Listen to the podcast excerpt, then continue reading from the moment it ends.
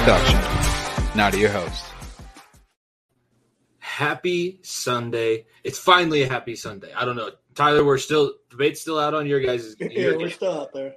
Darren, I know it wasn't a great weekend, but hey, you've coached me through the last two weekends of tough losses, so I guess I'm going to have to step up here. Honestly, I don't think any of us need to feel that confident about our teams because of what they put out there on the field today. So there's still a lot that we have to get through. This is Talking the Gridiron here on the Variety Sports Network. My name is Jimmy Pilato. I'm joined today by the Fat Boy Fadeaway Sports Podcast, guys. Once again, Darren and Tyler. Guys, how are we feeling after a full Sunday slate of football games once again? Well, I mean, I'm obviously just I'm licking my wounds here, trying to get through the September here with one win. Just one. We're actually guessing we can't technically even get there with one win. It starts in October next week. So an 0 for September, never the way you want to start an NFL season. We all know that. We talked about that last week. Tyler in the midst of it right now. He's in a high. The Giants are beating the Rockies right now, 10-5, in a high scoring affair. So we'll see what happens here. The Mile High. So Tyler, I look forward to your reaction here. And, is there more runs scored right now in the Rockies and Giants game than points scored in the Broncos game and Broncos 49ers game? Yeah, I'm not quite sure. There might be. But, yeah, looking forward to it, though. I look forward to our discussion here. It was pretty fun last week, and looking forward to talking it up with you guys again here. I agree. This is one of the best parts of the weekend so far. Tyler, you're going to be our first live participant of watching your team play while we're recording this show. So I guess it could be good or bad. How are you feeling after – first half, and a little bit into the third quarter? It's ugly. It's very, very ugly. Jimmy is not the answer that I was hoping he'd be. He turned into real before the clock strikes midnight Jimmy, a little earlier than I was hoping. But we're ahead. Our defense is looking sharp. Russell Wilson can't do much so far. We'll see what happens in this last quarter and a half. Yeah, I think that there's been a lot going on so far before we get into the actual specific games, and we're going to start by kind of breaking down just the initial parts of this Denver and San Francisco game. We are brought to you by the Variety Sports Network, and if you want to support the Variety Sports Network, you can go ahead and do so. Go to row1brand.com, follow them at CoolStub on Twitter. You get 15% off anything in the art gallery when you use code VSP15. So follow the Variety Sports Network at variety_sports_. Go to row1brand.com. Use that promo code VSP15. You get 15% off everything at row1brand. I guess we're pulling in a different demographic tonight. We had we roasted him last week talking baseball on the football show, yet we started off the football show talking baseball. So Logan got one back on us is what I'll say. Yeah, made up a little bit for your Dak Prescott comment. Should we talk Pirates Guardians on Thursday night? No, Steelers. To be honest, guys, baseball season ended like 4 months ago. I don't know what. There you go. That's most of the demographic. We had a man hit 700 home runs and nobody cared. So yeah, let's go week three. Let's bring it. There we go. I guess yeah. There was a lot that happened in MLB, but starting with the NFL, and let's start with this Sunday night football game. Tyler, you mentioned it. You set us on course with your tweet last week. Watching your NFL football team play is torture, and I resembled that fact last week. I don't know how you feel. Does this still ring true for you? Obviously, you said Jimmy's not the answer you were hoping for. What else besides the quarterback plays? What you've seen holding this team back? It's all the offense. The defense looks spectacular. They have a good pass rush. The secondary they haven't had in years. It's just the lack of creativity. They can't get the ball to Deebo Samuel anymore. The guy had 18.2 yards per catch last year. Now he's averaging like 6.5 or something. They can't throw the ball outside or further than 4 yards down the field. Anything past that's like, well, here we go. It's going to be close to an interception or a spectacular offensive play. Darren, have you noticed anything that really stood out to you watching the early parts of the game? I know you didn't. You told me before we started recording you didn't actually get to see Jimmy step out of the back of the end zone. He has taken over Dan Orlovsky's mantle, and he wanted to make sure that you see his tweet down there on the screen. I've never been happier. Freedom! That is a direct quote, by the way, if you follow Dan Orlovsky on Twitter. So we know where his mind is at. What have you seen so far? Honestly, last 3 weeks in a row, Sunday Night Football has been one of the worst games of the entire weekend. All right. First of all, I remember one of Tyler's first 100 tweets was Dan. It was ripping on Dan for that, and he sent it to him. So just that little fun factor regarding Tyler. Jimmy G, I pointed out, like I said earlier in the podcast, I said this week is going to be a reality check for Niner fans. They are going to be reminded they're off that little honeymoon with those little passes to the Seahawks over there. This is going to be a reminder of, oh crap, we are. This every game is going to be we're going to be winning. We're going to be winning 17-10. Every game is like that. So if you are a Niners fan, you have to admit, like you were hoping that you would get these great performances from Jimmy. 3 touchdowns, as Brian Johnson once said on our podcast. That is not possible, Jimmy G. Back to reality. This is what it is, Tyler. This is what it is. I mean, the Broncos, too. If you're a Broncos fan, too, go to that side either. You got Wilson. You traded those picks. They got 5 points. Are you kidding me right now? You said Nico's at the game. He can't be happy. I really don't think that he is happy. He's definitely not happy with whoever sent out this tweet at Ryan Harris 662. Did Seattle actually win the trade? Because here's the thing. Seattle now knows what they have to do with their quarterback room. And I would say that the Broncos were we sold on a good bill of goods when bringing in Russell Wilson. Is that his fault? Is it the coaching? I really don't know. But there's been a ton wrong on both sides. And it surprises me, honestly, that in that first half, the 49ers offense looked like they were just ready to tear through the Broncos. Ayuk was open all the time. They were getting the ball to Deebo. I agree with you, Tyler. I'm not sure quite the reason why you stopped doing that. Probably something similar to why Atlanta doesn't throw to Kyle Pitts in the red zone. But there just seems to be you're not taking the easy stuff. Like we talked about last week, in the big moments, in the big games, I wouldn't necessarily know how big of a game this is for San Francisco and Kyle Shanahan. He doesn't really trust his players. And when he doesn't trust his players, it reflects in his play calling. And it's pretty easy to see tonight that he doesn't really have all that much faith in Jimmy G, which is why he was on the trading block and had his bags packed up until last week. I think that we're seeing kind of the manifestation of all of that right now. But to look back at the first 5 quarters of Trey Lance, it was bad also. It's going to be the same way this year with him. Less plays, more like dumb it down running plays that's 3 yards in a cloud of dust. I don't know what's wrong with Kyle Shanahan. Because before he was very creative, he found ways to get guys open, and it just—I don't know what's going on. It's very bland football. Hey, did you hear what Steve Young said about the situation? No. Who's actually been in this? Did you hear what he said this week? Okay, I thought it was the most interesting comment I heard all week about it. He goes, "If I was Jimmy G, I would go into Kyle Shanahan's office and say, 'Hey, listen, you fired me. Let's be realistic. You fired me from the job. What did you think I did terrible? Do I have any chance of being better at what you thought I was bad at?'" I just love the way Steve Young said it. I was like, that is what he should do. Like he literally fired him from a job. There's really no situation like this ever. That's what happened. So I just thought that was the best quote about the whole situation all week was he should go into the office. So I don't know. I just think overall, it's just such a fascinating situation moving forward in the NFL. I think so, too, and I think it brings up this question, and it's one that we can pose to our listeners. If you're watching right now, leave a comment whether or not you think that this is what's going on here. But is Jimmy G a failed experiment in San Francisco? You can maybe take that even a step further. Let's go back to Seattle and the Russell Wilson trade, too. Are both these teams that we're watching here on Sunday Night Football, were they both kind of duped in their quarterback situation? Obviously, Trey Lance wasn't going to be the savior that everybody wanted him to be, even after having a year behind him. Jimmy G is Jimmy G, which is what we've known him to be ever since he was back in New England. And Russ Wilson, Nathaniel Hackett, and the Denver Broncos offense can't get themselves on track either. So are we starting to see is it too early to say that these things haven't worked out? Is it maybe we need a couple more weeks?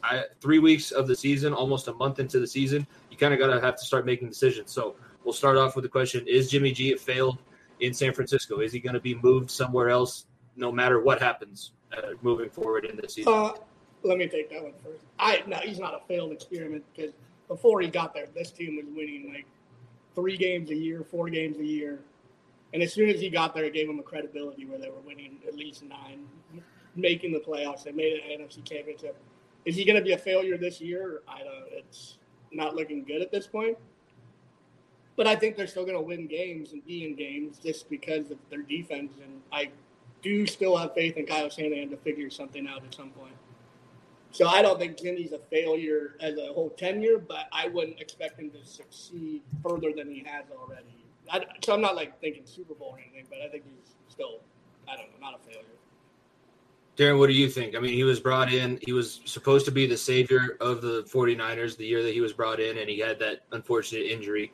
They make it to the Super Bowl, but lose out below a 10-point lead in the fourth quarter. What are we thinking of Jimmy G's time in San Francisco, and do you think that it's probably coming to an end no matter what at the end of the season? I mean, the man has 12 lives. He's got more than a cat. He survived. I mean, like you said, his last press conference, he's like, all right, I'll see you guys later. I mean, he thought he was out. I mean, if it wasn't for his surgery, he would be out. So I don't think it's a failed experiment. Tyler said that before that it was awful. He came in and went 5-0. He raised the expectations more, if anything.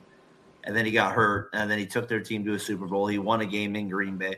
He's definitely not a failed experiment. If you were there for the years before, I mean, he's definitely a major upgrade.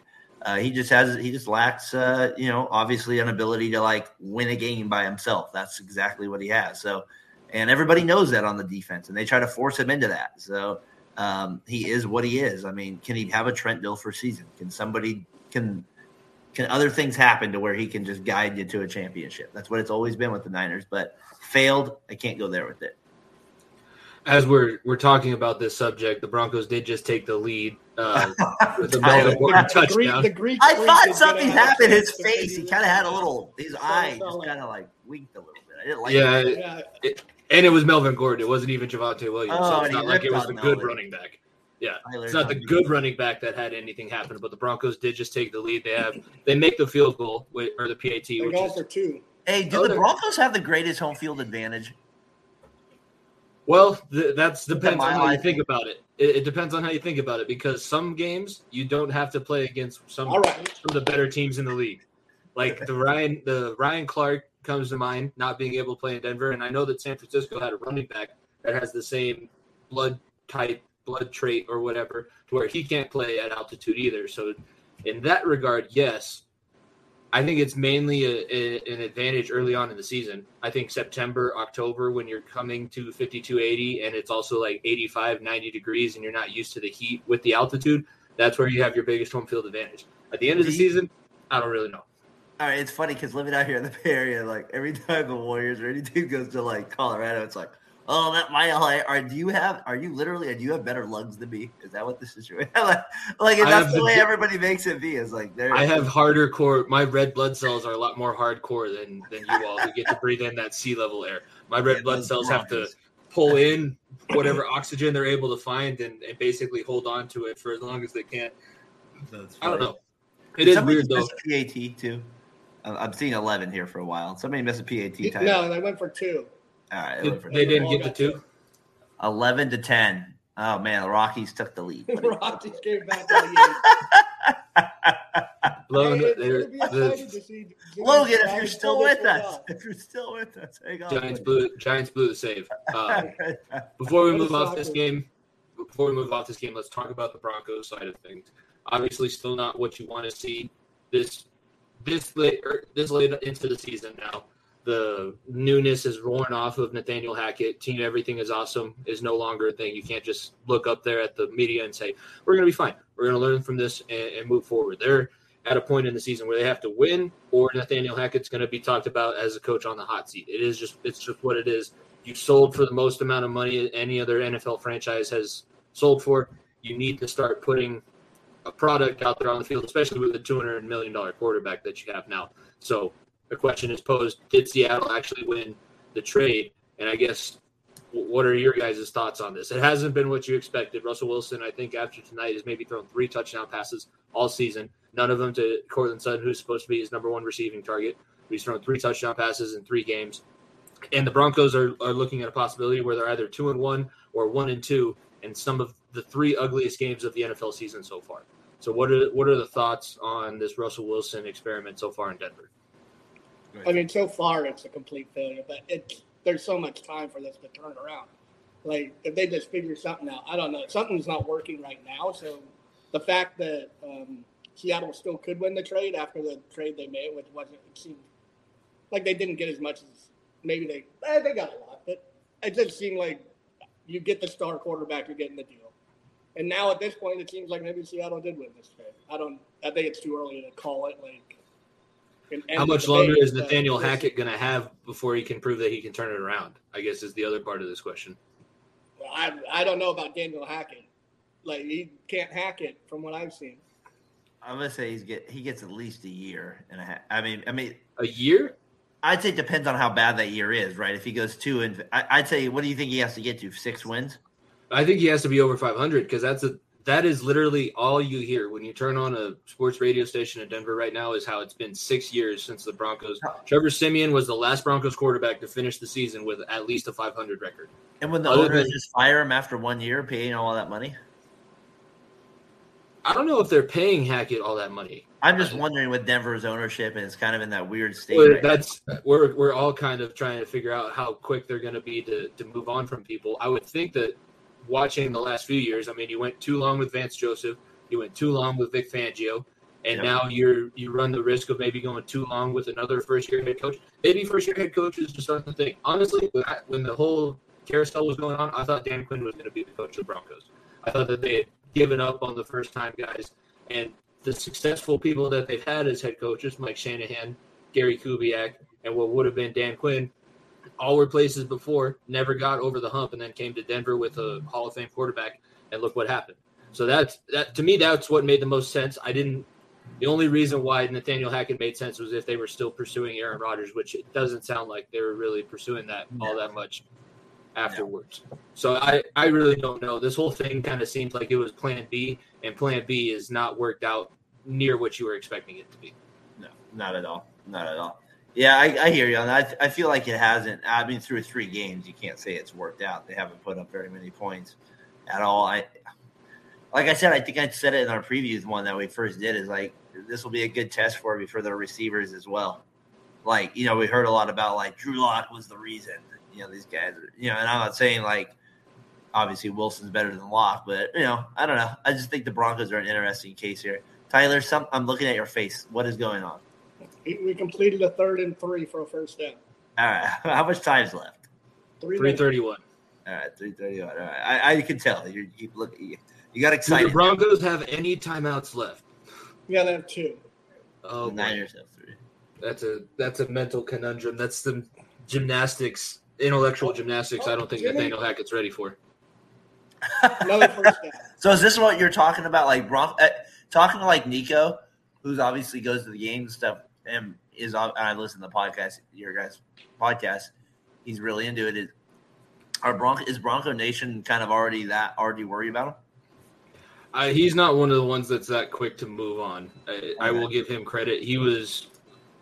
I bet by the end of the time of Fangio, he wanted to move forward, but he wanted to give them as much time as possible.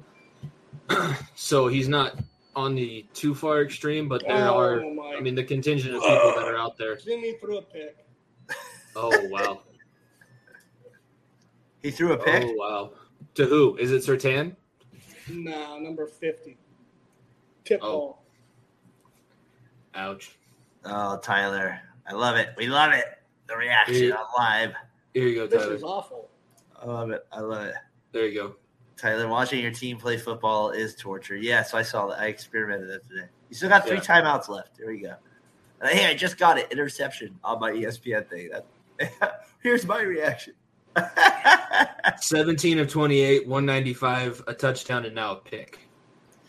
And that's what I was saying. Like, Niner fan, like Tyler right now, I can see it. He's like, yeah, screw it. I want Lance back right now. It's like, I want Lance back. I've seen this show before. I can see it right there. Look at him, Jimmy. He's thinking that right there. I don't. I mean, let's just bring the mood up of the podcast. Everybody should feel like Dan Orlovsky feels right now. Everybody should be able to experience joy like that. I know you two have kids. You probably experienced something on the similar feeling of being not the last person to step out of the back of the end zone. But yeah, I don't have diapers anymore. I just got rid of that last week. Nobody last kid. That's freedom right there, man. Right there. There you go. That's 3 kids' freedom right there, Jimmy. That's 3 kids. There. Let's. They're about to get to the 2-minute warning, so let's let that game breathe a little bit. Let's start talking about some of the other games that happened because this is a Week 3 reaction show. And to be honest, even though some of them didn't turn out the way that we were expecting, there was a lot of competitive games. I think that's one thing that you can say. And the Steelers-Browns was competitive on Thursday Night Football. up until the end. I don't know if you guys were a part of the contingent. That game at the end of it had some of the worst beats. Nico texted me right afterwards. I can't say exactly what he said, but it was along the lines of F everything and all that I hold dear to myself, because he lost $70 on that last touchdown. He had the Steelers plus 7.5 was going to be the last leg of a 5-leg parlay, and that touchdown blew it out, so it was more than 7. So he lost $70 in the span of 20 seconds or however long that play was. So I don't know if you guys were in that contingent, but what do we see on Thursday night? Is Jacoby Brissett the guy? Is he better than what we were expecting?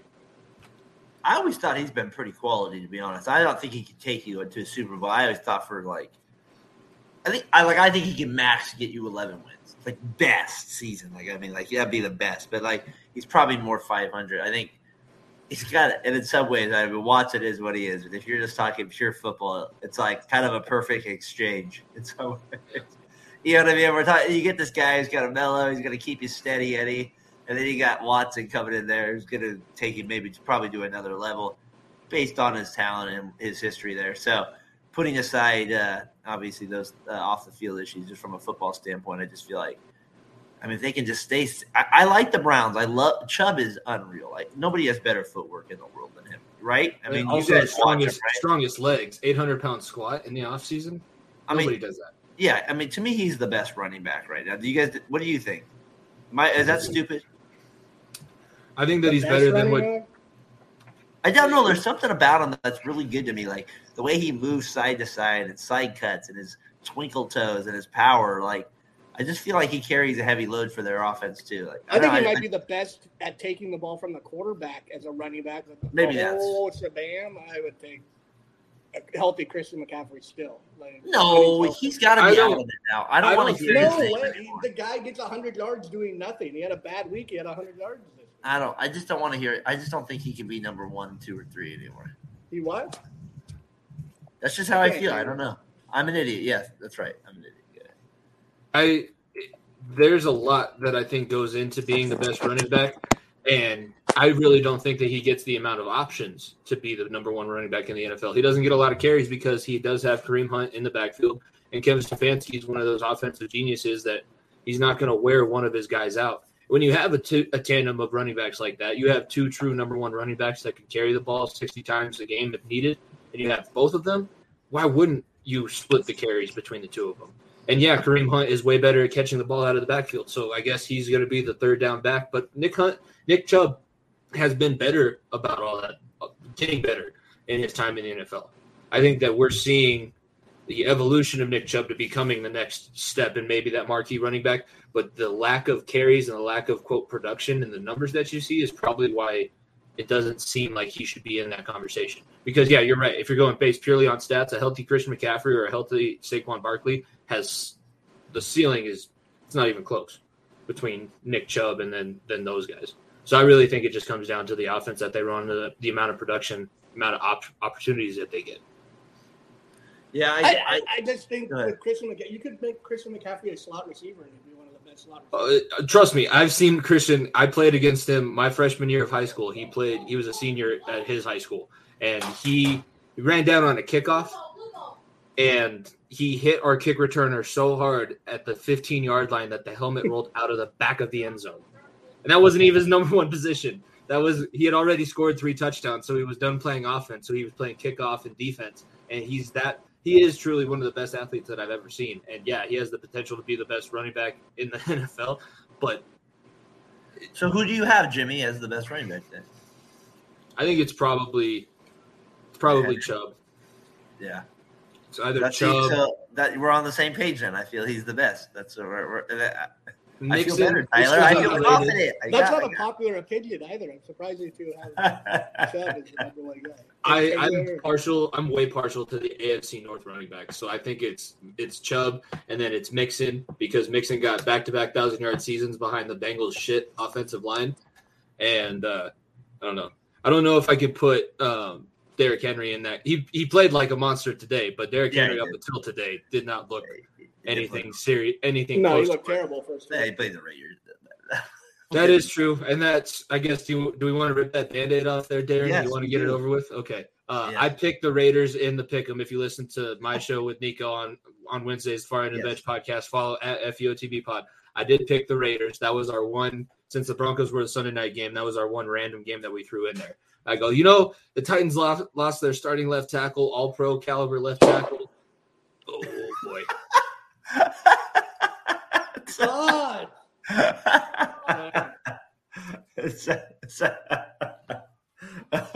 Continue. Jeff Wilson had a 20-yard gain. He fumbled at the first down line, and they lost it. Is that a game over? Game's over. Oh, the Broncos. I think he was celebrating. Look at the passion. He's I really don't think if he called in right now, he'd probably be pissed off. He'd probably be like, even better. This is the most ridiculous win. They got the bad win last week against Houston, and now they get the 11-10 victory. Held on to the bottom of the ninth there. Closer came in, did his job. Hey, Nico's the gambler on your show, right? So I wonder what the odds were if you would have picked 11-10. I wonder. Here's the thing.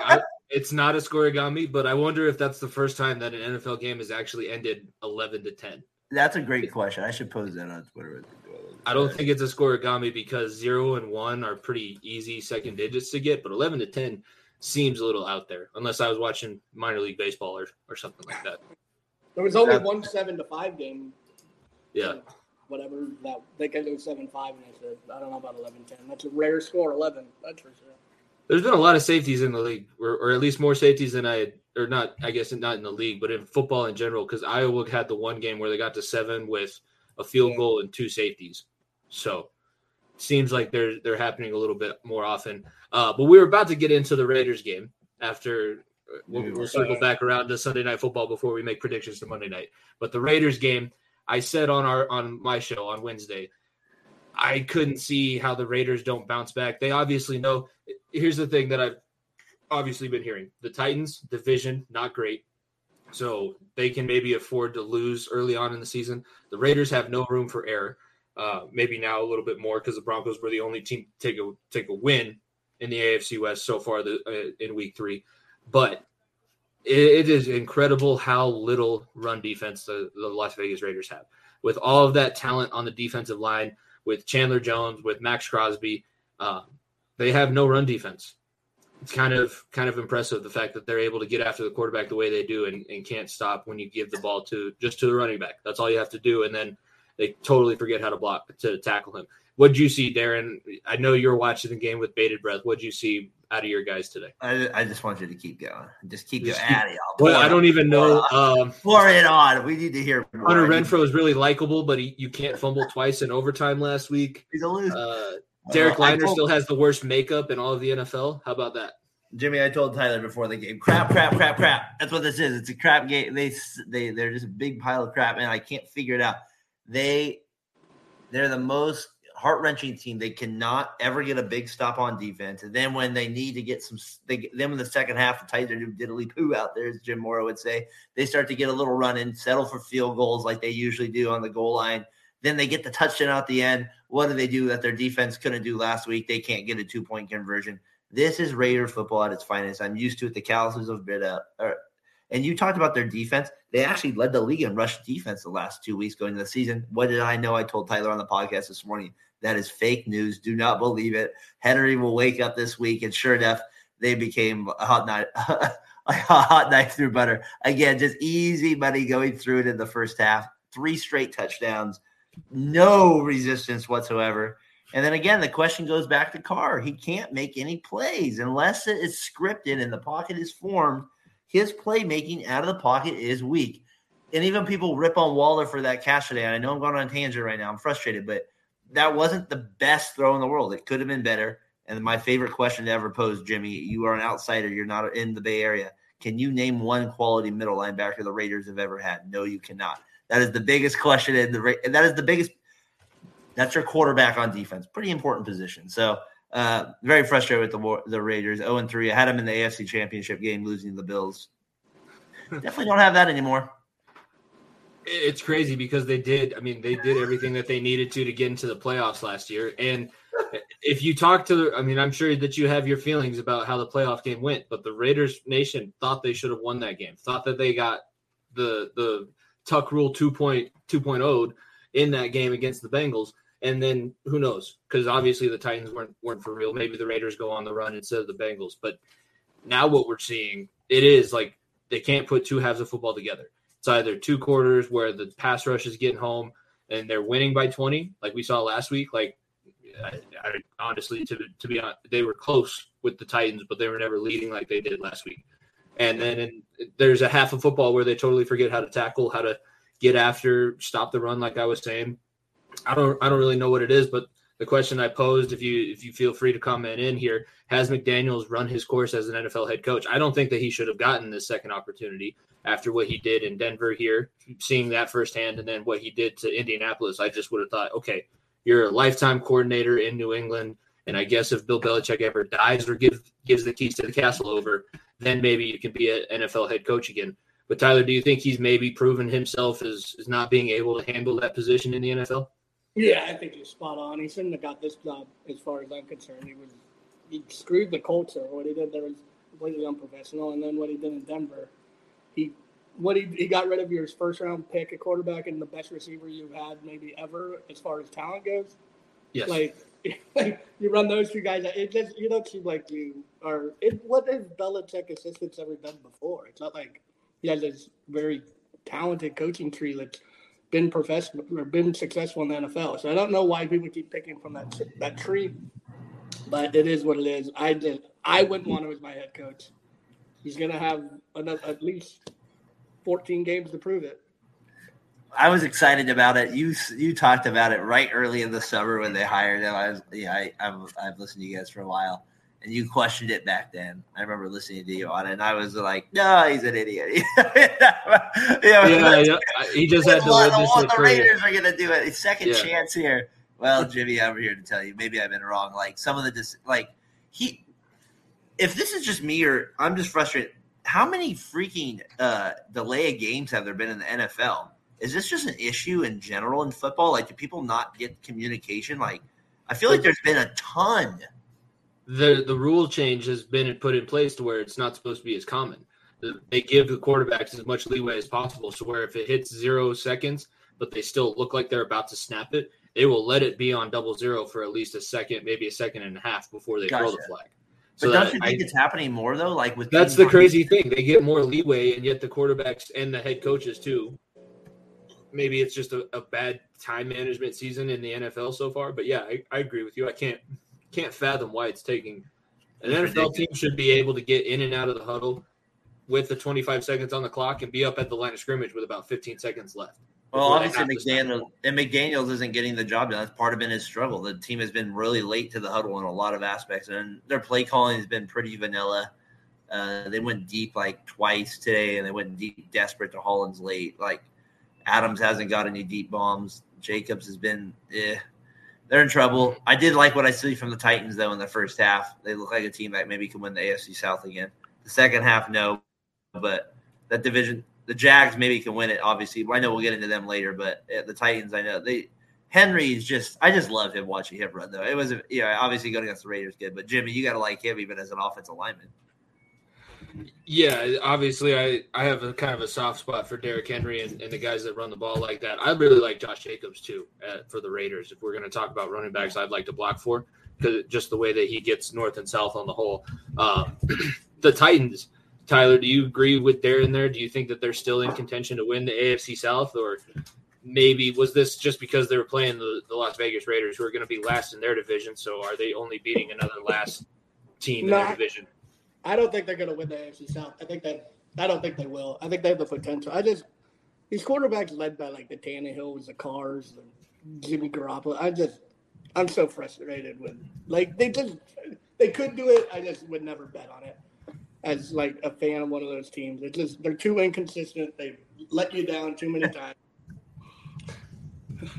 There's a lot of inconsistencies. I think the Jaguars probably have the best team in the AFC South. Yeah, they definitely proved themselves a little bit here. I'm gonna put this up on the screen because I'm sure that both of you get a kick out of it, and you'll have to guess. Part of what I'm putting up here on the screen, you have to guess who actually tweeted this from the account. But here we go.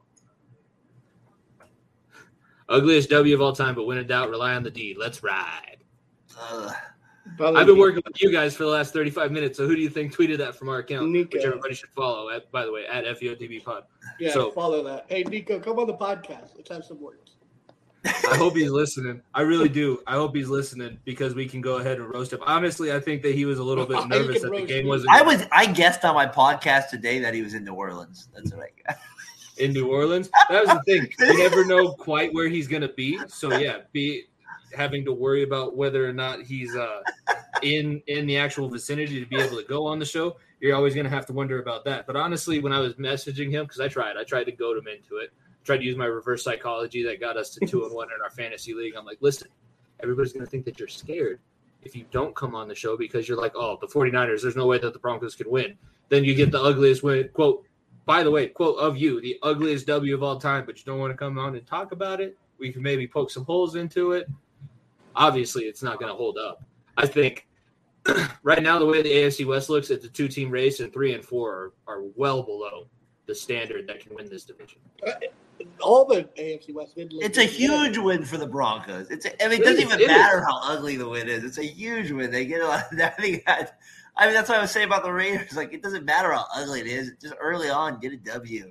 It's all that matters. And somehow they pulled it out against a really good defense that gave up the first touchdown of the year. So, I mean, I don't know.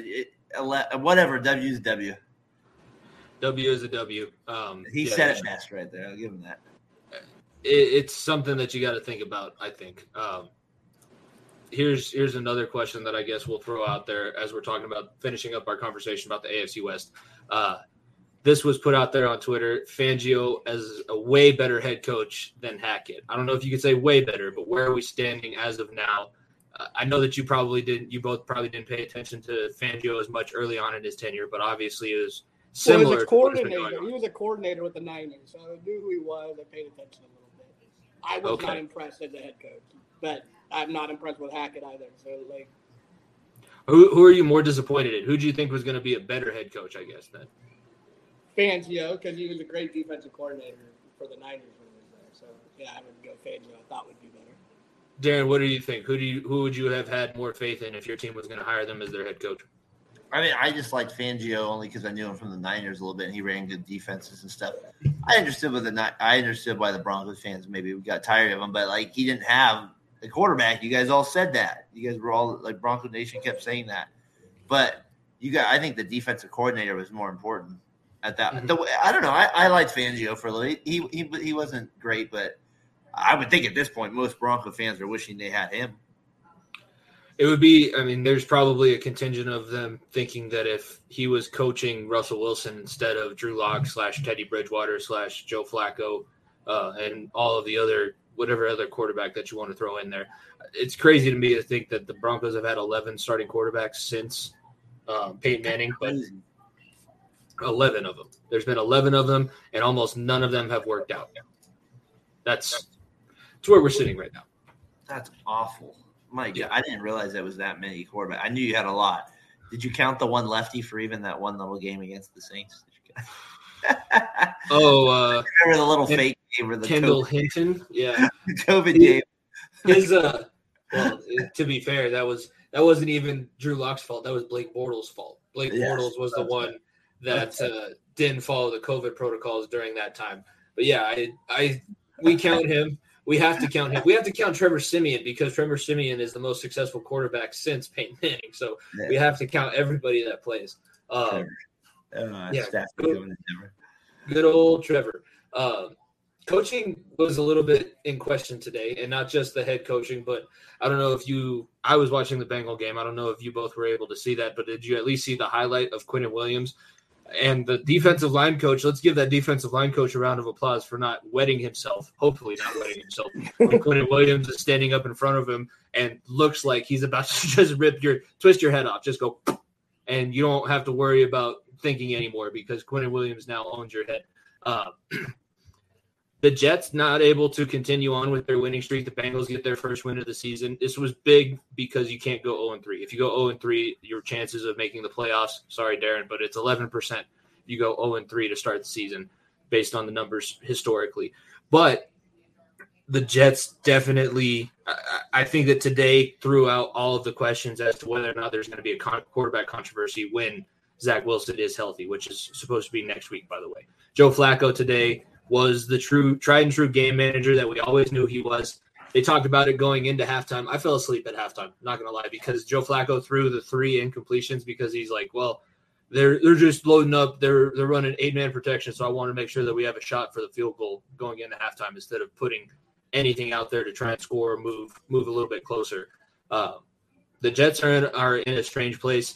And a coach that I think I had a lot of faith in Robert Saleh, I'm sure that you both had some faith in him coming from San Francisco, hasn't necessarily worked out. So what are the Jets doing? Why are they not able to get over this proverbial hump that Saleh was supposed to be able to get them through? I just can't judge Saleh. I can't judge him on this yet. I can't hold that to him yet. Tyler, I don't know if you feel the same way. I just feel like the NFL, the quarterback position is so important. He's been stuck with a weird quarterback situation, I feel like, until Wilson's back. I feel like that's when I'll be able to judge him a little bit better. For me, anyways, that's all I feel. I feel like his defenses have been competing a little bit. His teams have been playing hard. I don't know. I just feel like it's not the team he really envisions yet, so it's hard for me to judge him directly on it. For me, it's the whole thing with the Jets in general. But the Bengals, if I can swing it to them real quick, it was good to see them get some offensive from the receivers again going. I mean, when I think of the Bengals right now, I'm thinking all right, they're throwing the ball around a little bit here, and they haven't been doing that. It was good to see Chase get on the board, Higgins on the board. Your legit guys going, especially Tyler Boyd too. Boyd too. He had a great play there as 18 well. Points in fantasy for me today, or actually, that was good. But I just think that's the key, and they protected Burrow well enough too in this game too to get it off, but. If we're going to swing it to the Jets a little bit, I'm just not going to judge Saleh on Flacco. that's just not – I just can't. This is me. How does Joe Flacco still have a job? I know he's in the right spot. Somebody got hurt. Former Super Bowl MVP. Yeah, but he's terrible at this point. He can't move at all. He had a decent game last week. Okay, but going forward, you have no faith in Joe Flacco going forward. No. I guarantee you. There's a lot of backups I have no faith in.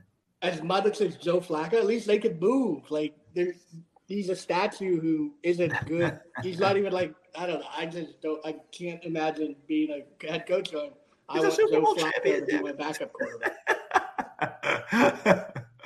He is, Super Bowl champion, Super Bowl MVP for that one season. I know. Really, it's been ever since he got knocked out. The game, it was either the Steelers or the Patriots it was the Dolphins. It was the stupid-ass Dolphins that he was sliding down, and they took the cheap shot on him and knocked his helmet off and totally rerouted his brain. Because ever since then, he hasn't been a starting caliber quarterback in the NFL. I don't know necessarily what happened. But the Bengals, let's talk about them a little bit. I think, Tyler, you mentioned it last week when I was complaining and commiserating about the Bengals' offensive line. We all did a little bit because it was $100 million that you spent in trying to fix a position that really cost you a chance at winning a world championship last year, and 13 sacks through two weeks of the season. Not good. You have to put into context, though, two of the best pass rushers that offensive line was going against in weeks 1 and 2. TJ Watt for a majority of the game, not overtime, and then Michael Parsons last week in Dallas. I thought they were still going to be able to handle business against Dallas. I was clearly wrong. But today it was totally different, and that Jets defense is something to – it's not anything to sneeze at. C.J. Mosley's a great middle linebacker. Quinnen Williams, their defensive line is active and aggressive at least, so that's a good thing that you could say about them. Yet they were still able to keep Joe Burrow upright, and it wasn't even Ja'Marr Chase. Ja'Marr Chase had 2 catches and a fumble for the first half, which is probably the worst half of football that he's played so far in the NFL. But they were able to make it up with Tee Higgins, Tyler Boyd, Samaj P. Ryan made me regret putting him on my bench. Yeah, and regret putting him on my bench. The Bengals look good. I'm just going to put that out there. The Bengals look good, but obviously the Jets are a strange litmus test to put that performance up against. He does have a different glow in his eye, right? That Tyler this week, he doesn't look as tired this week. A little more upbeat, a little bigger smile. It's a little more teeth. Did you shower before you came on? I had to pull out all the stops and put the Munoz jersey on, the only Hall of Famer in team history. Otherwise, we weren't ever going to break that losing streak. I can't have that. That's good. I just think you got to be encouraged by the way Joe Burrow played. He looked like the Joe Burrow expected and what everyone expects going forward. three touchdowns, completed like 70% of his passes. It still concerns me. You guys can't run the ball. There's no, Joe Mixon can't get anything going. But as far as Chase's longest reception was 10 yards, which is probably the low of his career, I could imagine. But, yeah, it was nice seeing Boyd, Higgins, and Burrow get going. And they just kept picking up first downs, moving the ball, and they looked good offensively. And then the defense, the pass rush was dominant. If we're going to say something nice about the Jets, too, their draft this year looks pretty good. I mean, Sauce Gardner locked up Ja'Marr Chase pretty well, and that was the first time they mentioned him on the broadcast that he was shadowing the number one receiver. So the number one, quote, number one rated corner. Also when you draft him yes.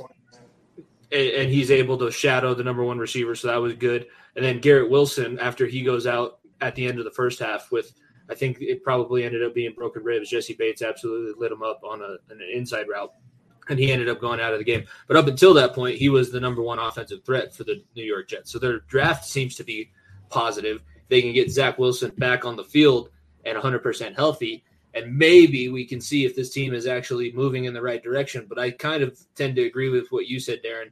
I don't know if we can really say anything about their performance so far. I mean, they're hurt, they're banged up, and they're also still rebuilding at this point. This would have been the first time that they were over 500 since 2018. They won their week one opener in 2018. That would have been the last time that they were over 500 if you're a New York Jets fan, which my brother happens to be one, and I'm sure that he was a little bit upset with me. Yeah. He's probably a little upset with me. Let's talk about the AFC East, because that was one of the major early window games that ended up finishing.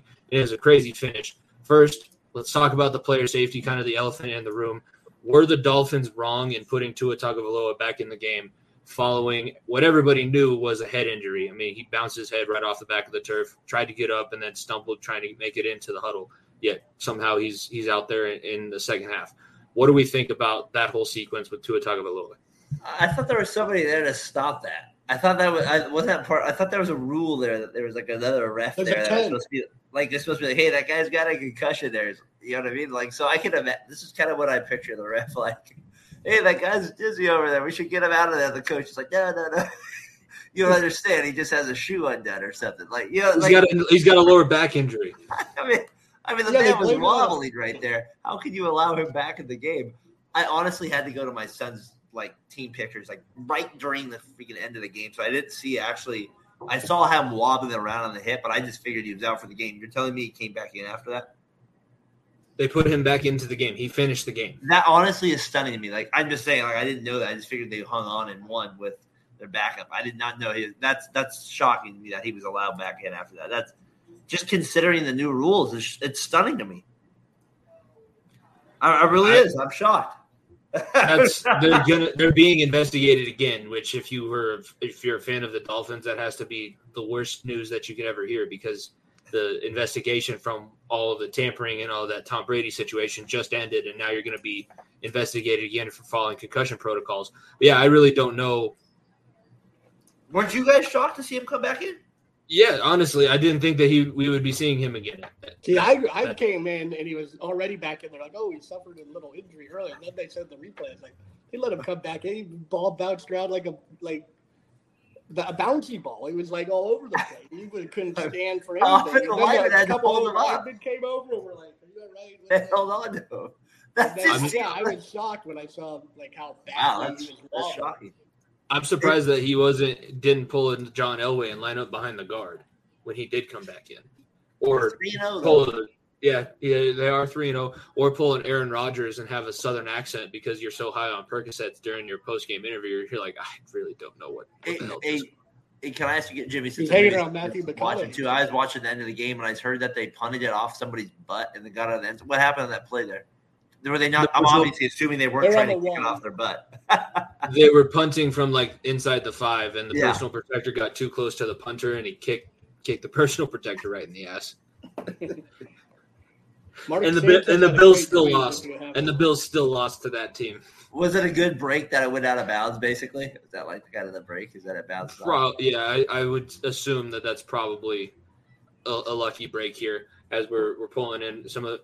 I'm pulling in tweets that I found that were pretty hilarious to me and kind of poignant to what we're talking about here. So at Clay Troy says, Tua has really come a long way. In 2020, he couldn't even beat the Bills' backups, but today he finally did. So that gives you a little idea of what Bills Mafia thinks of the team that they're putting out there, especially now that Micah Hyde was ruled out for the rest of the season and placed on IR. So I guess I'll pose the question here. Are the Dolphins for real, or did they just luck out and the Bills are that injured? Because we talked about Josh Allen very glowingly last week. Josh Allen had a come-back-to-reality game this week, wasn't the monster that we've seen. And really, you can maybe put the loss solely on his back for some of the mistakes that he made today. But what are we thinking about this if we're Bills Mafia here and we're looking at the games today? Well, if I'm the Bills, I'm not concerned at all. We still have Josh Allen. Yeah, he played a little bad. He has moments of being erratic. He's done it in the playoffs, not last year, but the year before that. He did a bad pick, or a bad fumble against the Colts or the Texans, I believe. I can't remember which team it was, but he made some interesting plays. But I'm not worried. Our roster is still loaded. We still have Von Miller. We still have Stephon Diggs. Hopefully he gets back right, because he was getting banged up and getting taken out of the game every other play, it seemed like. So as long as they're healthy, I wouldn't be – I mean, on the offensive side, because the defensive side, they're going to have – it's going to be patchwork. That they're going to have to figure out what to do. It's gonna be a lot more high scoring. It's not going to be as easy with Hyde and Poyer and all those guys banged up and Hyde out for a year. Yeah, I really didn't even expect – I didn't know what to expect from their defense with Hyde being out. Darren, what did you think of the Bills-Dolphins game? Did you put maybe more onus on the Dolphins being able to win that game, or was it the Bills being so banged up that they need to adjust now? No, I kind of give the Dolphins more credit for the win a little bit more in this game for hanging tough a home game against the Bills. Bulls were kind of due, I felt, for a letdown after a win like that on Monday night. I just feel like the NFL works like that. And Allen was a little erratic, like you said, and the Dolphins wanted this game. I still don't believe in them, like, as a deep threat. I just, like, into the playoffs. I just feel like they're peaking a little too early in some regards, and I still kind of question them going forward. But they obviously probably will make the playoffs with a start like this, I would think. So, but the Bill, from a Bill standpoint, I would feel more than confident. Dolphins, gosh, I mean, if Tua can play like this and play through an injury like this, and he's good to go, their receivers are legit guys. I mean, Waddle and Hill are legit guys, and they're pretty fast. So, I don't know. We'll see what happens. And the Bill, like, they'll play the. If they beat the Bills once, right now they play the Jets twice, they play the Patriots twice. There's a world where maybe they win this division. I didn't think that was even close to possible at the beginning of the year. That's kind of was gonna be my next question too. Are the Dolphins legit AFC East contenders? Because we've all kind of anointed the Bills as not only AFC East champions but AFC champions. I know my co-host did as well. So, and the 2 weeks prior to this, everybody had been confirmed in that stance. The Bills are the number one team in the NFL. They are going to be the ones to be able to move all the way through the season. So it's not like this hasn't been warranted, yet then you throw out one of those games like that. So I think there's part of me that wants to say, hey, this happens. I mean, nobody goes – the last team to go completely undefeated fell apart in the Super Bowl. So maybe it's good to fall apart early on in the season, and this was the first game without Micah Hyde for sure, and that you know he's not going to be able to come back. So maybe there's a whole adjustment period for that. I think talent-wise, the Bills should be able to recover from this. But the fact that you lost that game the way that you did, and Josh Allen in the biggest moment of that game couldn't win for you, maybe gives you a little bit of hesitation, because he had the wide open touchdown basically in the end zone, and he wasn't able to complete that pass. And we saw what ended up happening. But I think there's a way to look at it for both sides, but I honestly don't even know which end I would rather be on, because I think the Dolphins have some questions. Is Tua going to be their guy moving forward, and are they going to be able to overcome this and win the division? And for the Bills, is your defense not being able to be what you thought it was, is that going to impact you for the rest of the season moving forward? I really don't know where I stand on that. Hey, you coach football, right? And I coach I coach basketball primarily, but I've done football. If you lose, the Bills are a dominant team. And sometimes if you're a dominant team and early on, you want to – and if you play a game like this and you win it, sometimes I feel like that's kind of like it can kind of not benefit you down the stretch because you didn't get punished for not playing well. Mm-hmm. I feel like if you're a coach and your team loses a game like this, you can actually go back to the video and be like, hey, we have the most talent to win a game, but look what happens when we play to this level. We can't win on this. And it shows. We will lose a game. So I feel like as if I was a coaching staff, I feel like for the Bills, it might benefit them actually long-term. I trusted in Sean McDermott to be able to use that narrative as well. I agree with you. This could be good. All the teams that I was on that ended up undefeated or coached for that were undefeated always had at least one game where they had to roll out a stinker and realize, hey, we can't win just every game no matter what. And I think maybe the Bills had that moment today too. It was interesting, though, the OC for Buffalo, not happy. I don't know if you guys saw the video of him as he was leaving the press box. It's some of the most visceral emotion that I've seen from an NFL coach. It's just also as Bills Mafia, I'd be like. That was unreal. Tyler, did you see it? Yeah, that was Ken Dorsey, the former Miami. Yeah, that was Ken Dorsey. Ken Dorsey, yeah. Impressive. I that makes me actually like him a little bit more now. He wants to win. Like, there's nothing wrong with being a competitor and being pissed off that your offense didn't perform, or your quarterback couldn't hit the wide open guy to win the game at the end with a touchdown. So. My friend Brian. Why is there video even up there? There's no point for it. Other than to get that type of reaction, there's no. The last two viral videos that have come out of the offensive coordinators panel was the one college, the Notre Dame game, yes, where they're on the phone and the coach is ripping his ass. Yes. And you can tell that he's ripping. You can't see, know what he's saying, but you know that it's not pleasant. And the quarterback's face is just like, oh my God, just get it, please. Let's just wrap this up. I get it. I threw a pick. I'm sorry. And today was Ken Dorsey just bashing his headphones on the desk. Yeah, there's nothing beneficial that comes out of having a camera there other than the content that I guess we all get to talk about. So I'll take it. I'm not going to say let's move away from that model just yet. Last three games in the early slate, two of them were close. The last one, not so much. The Vikings get the win over the Lions. Kirk Cousins gets out of the primetime shadow and actually plays well. 28-24. The Ravens beat the Patriots 37-26. And then the Eagles take down the Commanders and moved to 3-0, 24-8. Of those three games, what were the two, or which was the game that you maybe were a little bit more surprised by? Was it the Vikings being able to come back and get the victory over Detroit and put themselves back into the NFC North picture, excuse me? Or was it the Eagles taking that further step forward and proving that there really might not be another team in that division that can step up to them? What was your final thoughts coming out of the early slate for both of you? For me, it was the Eagles. I kind of didn't believe them going into the season. They're 3-0 and they've kicked ass. I mean, I don't know what else to say other than that. I know. Maybe you could say, well, they played this, they played their opponent. They sacked Wentz, 8 times? Is that what it was? Or something like that? 11? Was it something crazy like that? In the first half, Wentz had, I think, minus 3 yards and was sacked 6 times. I mean, if any team looks like they are peaky early, they're just playing unreal right now. I gotta think there's a comeback to earth moment for them at some point, but I'm impressed with the Eagles early on. And if you have Hurts on, I didn't believe in Hurts at all like that, and he's impressive. The Eagles for sure for me. Tyler, what do you think of those last three early slate games? Which one kind of stood out for you? Mine was the Lions, Minnesota. Just in Detroit in general, the first half, I was like, oh, this is great. Detroit might be legit. They might be for real. And then they did Detroit things from previous years. And I was like, oh, that's a big win for Minnesota. They get the 2-1, top of the division. They already have the tiebreaker with Green Bay. I still think Green Bay will win the division. But that was almost a must win for Minnesota this early in the season, I think. So I think it was the most important win of the week, of those three games. The Lions are a lot better, though. I do want to say. Oh, their offense is fun. The Lions could be something if they can just figure out that. I think they're still kind of a year away from being able to put it all together. That's why winning last week was great for them, because it proves to ownership that Dan Campbell's the right guy. But they still have a little bit more to do for sure. in terms of. You guys remember Dan Campbell's first press conference and how ripped or how much shit he took for it, because he seemed so out of the box. Hey. This wild man who was just crazed by football. I think I talked shit about two coaches that were hired out of that cycle, and it was Dan Campbell and Nick Sirianni. The two would have maybe turned themselves around the most out of that group.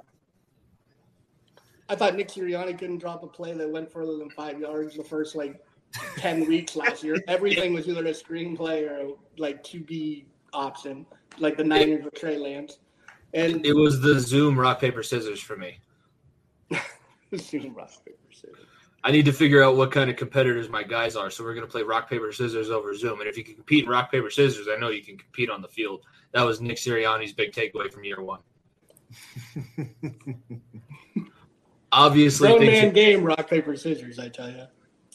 I do the same thing with my seventh graders in class. If they get bored, I just say, let's have a rock, paper, scissors tournament. And the winner gets to come up here and play rock, paper, scissors in front of the class. So I get where it's coming from. I just use it 12-year-old kids instead of 33-year-old millionaires, I guess. Yeah.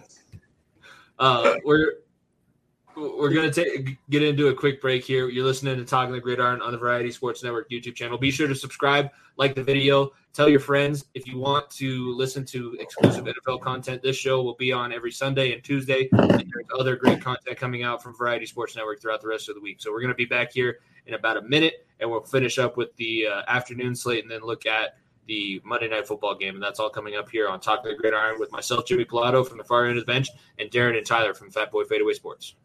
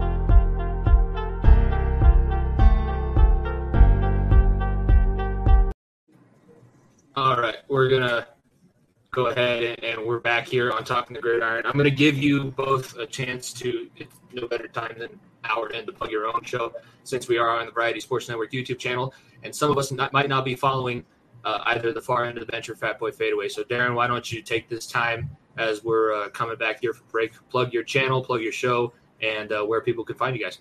Yeah, check us out at Fat Boy Fadeaway Sports Podcast YouTube channel. Please check us out there. We put a podcast out every Sunday morning. Been hooked up now with Variety Sports Network. We've had Jimmy on his podcast a few weeks ago. Check out that interview we had on with him. We try to touch on a little bit of everything every week, a little bit of history. We try to keep it moving. And, yeah, we would just appreciate any support and, like opportunity for this. So, yeah, check us out, Fat Boy Fadeaway Sports Podcast. And, yeah. Yeah, I really enjoyed being on your show as a guest. That was a whole bunch of fun. And everybody should subscribe to their YouTube channel and then follow the Variety Sports Network on your favorite audio listening platforms, and you can get the show downloaded automatically to your phone. I listen to you guys on Monday mornings when I drive into work, so I have to listen to your show, just like you guys have said. You listen to ours. If you want to listen to the Far End of the Bench with Nico and I every Wednesday at FEOTB Pod, you can listen to us, follow us on all audio platforms. You can subscribe to our YouTube channel as well at the Far End of the Bench. So. We're similar. We talk about all kinds of sports. Nico's a basketball guru, is what I like to call him. We both love the Avalanche, so we talk about hockey. But then I'm supposed to be the football guy. I don't know how the pick'em's going so far this year, but haven't won one of those. One damn football pick'em. Have not gotten close to winning one yet. In March Madness, I was like top 5. So who really knows? I have no clue what all this actually means. Do you ever do those eliminator challenges things? He did, and Nico does. I don't gamble my money as much as Nico does. The only gambling that I did, and I ended up winning, which might be the end of my gambling career, is the Avalanche. I had their future like plus 450 to win the Stanley Cup, and I won that one. So I think I might retire after that. But he did the Survivor League. He did it last year and lost when the Bengals lost to the Jets with Mike White as their starting quarterback. And he was doing it again this year. And if you listen to our show, I think it was 2 weeks ago, he was talking about it. The Colts tying in week 1 killed him in that league already. So he's out of the Survivor League 3 weeks into the NFL season already. Hey, I know we're going to move on here, but just to promote your podcast a little bit more, I always love when I listen to it. Like, And like I'm always like when I'm listening to Nico, once in a while I'm like, did he put money on this game? Like whenever you think like, that, I can tell by his reaction, like he doesn't even mention it, but I'm like, I bet he put at least somebody on Utah. He put money on Utah to cover. I could tell. You know? He's one of the sports fans that needs action on the game to be able to really pay attention to it. So if you ever think about that, listening to our show, did Nico bet on this game? The answer is yes. Did he lose money on this game? The answer is most likely. And then we kind of move on from there. I don't know. We've been doing the Bulla's locks of the week for the past 3 weeks in the NFL season. He's 0 for 3. And not only is he 0 for 3, he's lost outright all 3 weeks. That cracks me up. That's funny. I mean, I'm telling you. Me and Darren used to do a gambling thing, and I'm like, we suck at this. Why do we keep doing this? Like, we're not good at it. I'm not good at it. I was like, let's try and get rid of this segment. I would keep picking losers. I look like an idiot. On our last week's show, we just decided instead of Bulla's locks, we're changing that segment to Fate Bulla. So whatever he thinks is going to hit, do the opposite. Good content. Today was the Chargers -7 against Jacksonville, and then it moved to -3.5 when Herbert was ruled out. And yeah, it wasn't even close. It wasn't two weeks in a row that Jacksonville looks like a juggernaut. And I got some other things here. Like I said, I've been pulling in some of the tweets that I've seen throughout the day. Doug Peterson typed Urban Meyer for 5th all time in most wins by a Jaguars head coach today at 2. It could be worse. We could all be Jaguars fans. Oh, God. I'm here calling. My brother picked the Jags to win the division at the beginning of the year. I was impressed with that pick. So I got to get it. So far, he's not. It looks like good the last 2 weeks. How does Trevor Lawrence look? I kind of ripped on like at first. It's like, why'd they waste his year on Urban Meyer? Like, you have that. It makes no sense. Top prospect, top grade coming out of high school, top grade coming out of college. And then you're like, I'm going to go with Urban Meyer. And then you get a real head coach, and he looks like who he's supposed to be. He looks legit. He looks really good. Let's not, like, if I was a Jaguars fan, I'd be pumped up with the way he looked. That's what I was saying. And if I was a Chargers fan, I'd be pissed off. I'd be pissed off with how my defense played today. That's a lot of money spent on that defensive side of the ball to get up 38 points to a second-year quarterback. It is a ton. I mean, 28 to 39, 262, and 3 touchdowns. Trevor Lawrence this season, looking over his stats real quick. Let's see. In September, he was 49 of 22, 510 yards, 3 touchdowns, 1 pick, a total rating of 96.4, which I think if you would have talked to Jaguars fans last season, they would have taken that in a losing effort if you would have said Trevor Lawrence is going to throw for this many yards, this many touchdowns, and no picks. And now, like I said, or like you said, Darren, the coaching and Tyler, the coaching, I don't know why you waste that much time on Urban Meyer. After he kicks the kicker, you should probably get his ass out of there. After he doesn't leave with you, you lose a Thursday night heartbreaker against Cincinnati, and then he stays overnight and doesn't go back on the team and finger bang some co-ed in the bar. Like, how are you holding on to this guy so far? But now Doug Peterson, Super Bowl pedigree head coach, at Jeff Long 33 posed the question: how for real are the Jaguars? They're in one of the worst divisions, so they got that going for them. But how for real are the Jaguars? I said earlier in the podcast, I think they're the favorites to win the AFC South. I don't think they're a Super Bowl like contender, but anything can happen in the NFL playoffs. So that's where I'm at with the Jaguars for realness. Derek, what do you think? Well, first of all, Urban Meyer, like, he should not even have a job again at Fox. That's just how I feel. I just think it's pretty ridiculous that, like, most people don't get a job that quickly for what he did. So, anyways, with that said, Jaguars, I think they are for real. I mean, Tyler, they have a number 1 pick quarterback. I think you have to take that serious. Like, kind of like how you guys had that with Burrow last year. Mm-hmm. He's got upside. Things can play right in the NFL season. Injuries go your way, and they're in the AFC South. Maybe they beat the Titans here coming up. They got a little bit 2-game lead. I like the Jaguars going forward. They're kind of a little bit exciting. Their schedule is pretty favorable coming up. I mean, this week they go to Philadelphia, but then they have Houston, Indy, and then the Giants before they come to Denver and try and figure themselves out against this roster. And by that time, who knows what the Broncos are going to look like, but going Philly, Houston, and Indy, there's a realistic chance that 6 weeks through the season this year, the Jacksonville Jaguars are 4-2 and they put up 30 points or almost 30 points. It wasn't quite 30 this week, but they put up pretty close last week, 30 points in the last 2 weeks, and beat some pretty good teams that nobody gave them a chance to be beating 30 points for the season. So, I mean, they're moving forward. I think as a Jacksonville fan, if you're in Duval right now, Duval County, you got to be thinking like, wow, like we said, why did we waste last year? And how can we make sure Trevor Lawrence never gets touched again by another living soul? Those are the two things that I'm worried about as a Jacksonville fan. No doubt. They got ripped on earlier also for signing these receivers far above market value, but you got to give the guy weapons, and Zay Jones and Christian Kirk have actually been pretty good. Worth the money, maybe. Like, I don't know. It looks like it's difficult, but this out of which is the quarterback from Clemson, I can't think of his name, Trevor Lawrence, then yeah, it's worth to give him a little extra money to somebody else to make your star quarterback look better.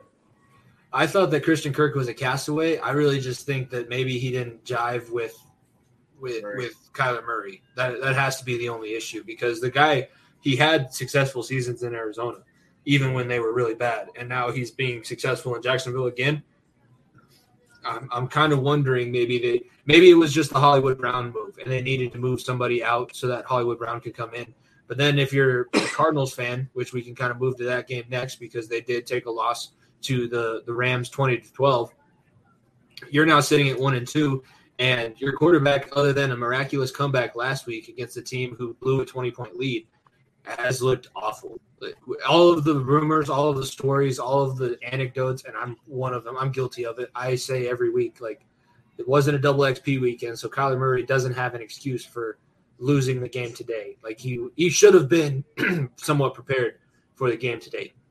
However, we're sitting here. They're 1-2, and in the scheme of the AFC West are now last in the division and don't look like they have that much of a chance moving forward. If they can't win these games and look like they did today at home, losing to Los Angeles, who we all said so far haven't looked the way that they don't look like a defending Super Bowl champion. No. What are we thinking of the Arizona Cardinals and the NFC West in general?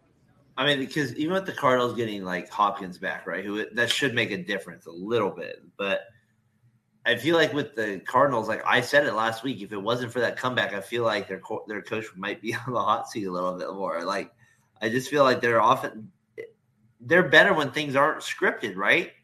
They look terrible on offense, and it was the Raiders, so who knows even at this point. So I got to be – if I was a Cardinals fan, I'd be just like, what is going on? This is like his third year. Like, he looks not very – I don't know. I would be a little bit like, this doesn't feel right. Like, this doesn't look good. I don't like the way it's going. And if I was Kingsbury, I'd be worried. Tyler, what do you think? That's your division, and obviously you want to see them continue to lose, or at least continue to allow the 49ers some grace until they're able to figure themselves out. But as a whole, do you see the Cardinals as much of a threat for the NFC West? I know they made the playoffs last year, but they're more of a September and October darling more than a playoff team, I would say. No, I didn't even see them as a threat last year, and they somehow made the playoff. Like, they started off 10-0, like through like some gimmicky stuff and like weird wins. They are different when DeAndre Hopkins is on the field. I'll give them that. They actually can play on script. Like, they can't, like Darren says, they look like they're better when they're off script, and they absolutely are with Kyler Murray. But when DeAndre Hopkins is there, I've seen them beat the 49ers in week one last year, just picking them apart. Are they for real? I'm not worried about them. But could they go 9-8 and make the playoffs? Maybe. But I no worries about them. There's just not enough talent. I think that there's a lack of talent, and I think too the other teams in the division are better than you, at least. I think if you're sitting there as an Arizona Cardinal, you got to go to San Francisco, and even with what they put out there tonight, they're a better team. Los Angeles proved that they were a better team. If Jimmy G's playing like this was atrocious. Is the Broncos defense that good? Like, you have Surtain and Chubb and Gregory, but DJ Jones, Josie Jewell, Murray could. I think the Cardinals could. I mean, that's not the NFL. Like, I'm never going to say never, right? That's just kind of the way I've been brought up now is the NFL. Like, things can change month to month there with injuries and the way. But right now, the Cardinals do look lifeless on offense. I mean, I think it's hard not to look at that team and be like, how can you feel confident about that team? Like, nothing's coming out of script. It's all play. It's all just like, sandlot plays right now for big plays, and that's not how you're going to win football games. I agree with that sentiment. And then looking at the other team that's in the NFC West, another team that took a loss today was the Seattle Seahawks. So like we said last week, Geno Smith should have answered those letters where we wrote him off. And he proved that once again this week. The Seahawks fall to the struggling Falcons. Falcons finally get their first win of the season, 27-23. Neither team able to score in the fourth quarter. So it wasn't like it was a high-scoring, knockdown, drag-out type of brawl. It was really just who was going to not screw up enough to win this game. Yet Seattle, the question was raised earlier on in the show, did they win the Russell Wilson trade? We kind of decided that they didn't.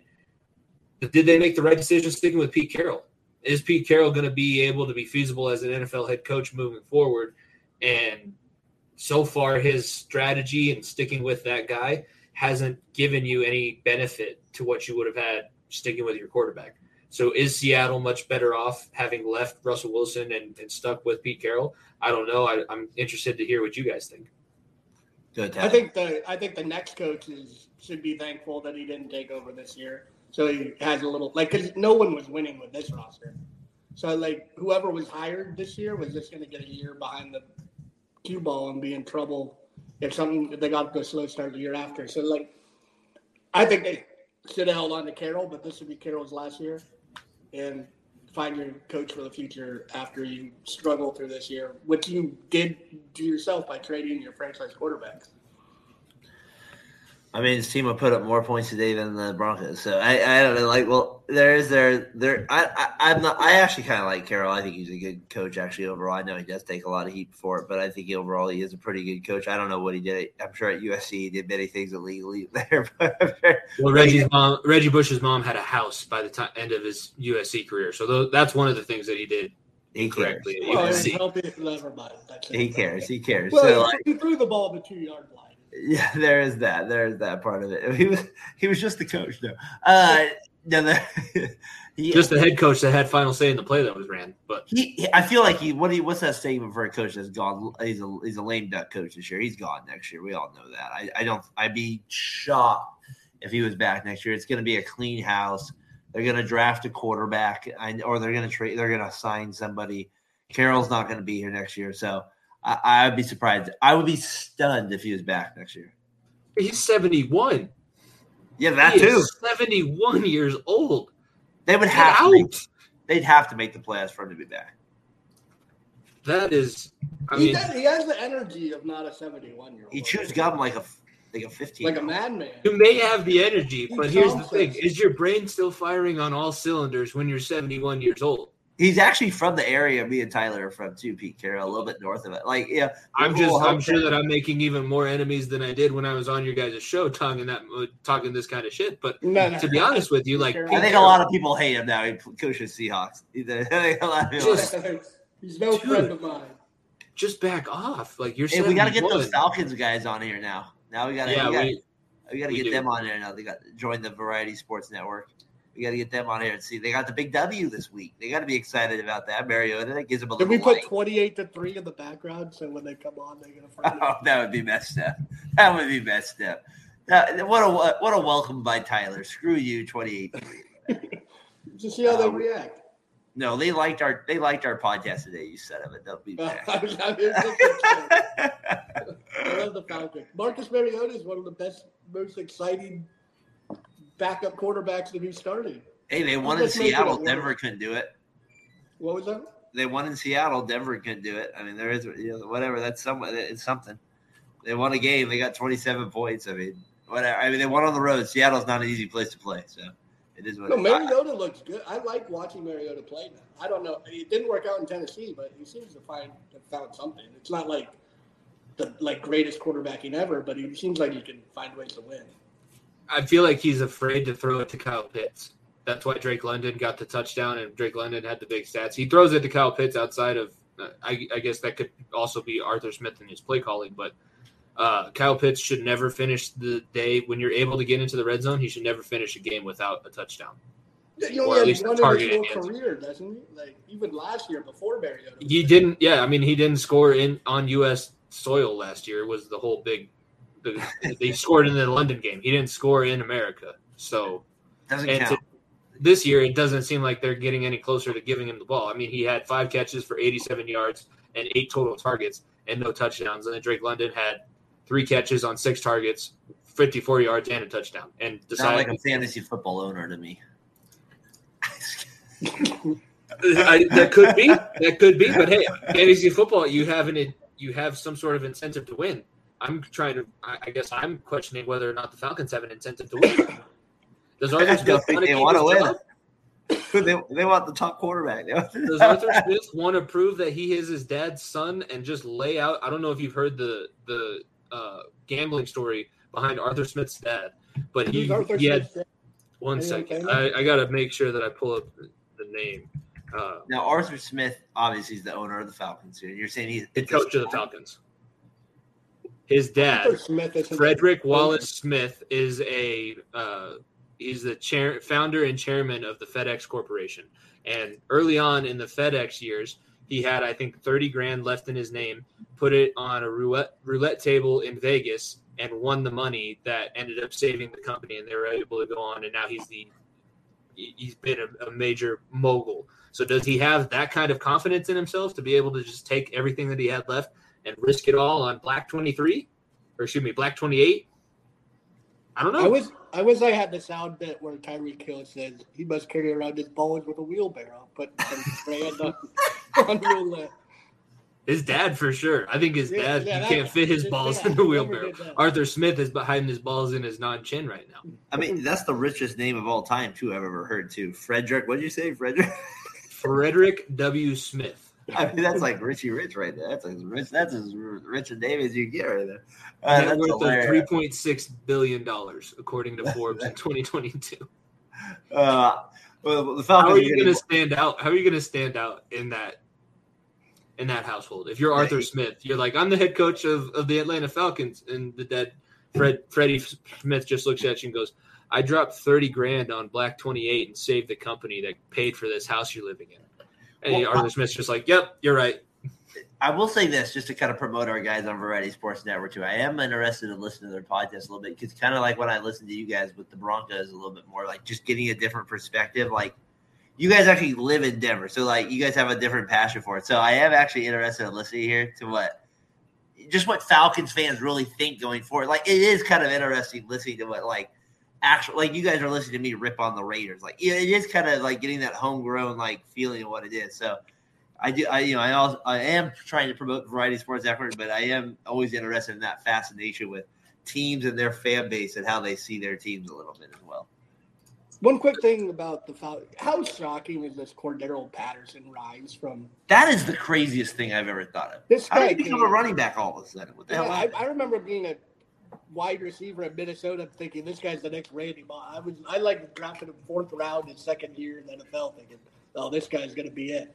Then he completely craps the bed for the next couple of years. He comes to Atlanta, becomes this two-way player, mostly running back. He's lights out. He's very good, way better than I ever expected as a full-time running back. Way better than he should be, for sure. I mean, better than – I think part of it was the number, and it started going away a little bit. But in the NFL, normally like 84 or 80 and above couldn't run the ball when you gave it to him. He had to catch it and then run with it. And now Cordell Patterson is wearing a receiver's number and able to play good running back. I don't know if you guys remember at the end of his Chicago tenure, he was able to take the ball out of the backfield and make some big plays out of it on a bad Matt Nagy Chicago-led offense. Yeah. Mr. Trubisky as his quarterback. So he's been this level before, but now I guess Arthur Smith is really showcasing him. I mean, he's a feature back. He's a feature back of the Atlanta Falcons. He was drafted as a 3rd-round wide receiver. That's what's crazy about it. He's the feature back. Before he was like the gimmicky guy getting a run every once in a while, making a big play like he could or always could. Yeah. But now being a feature back getting 17 carries for 140 yards, you're like, what? This guy's different than I thought. That's all I could say. I mean, Atlanta. Yeah, it makes no sense why he was able to change position and be as successful as he is.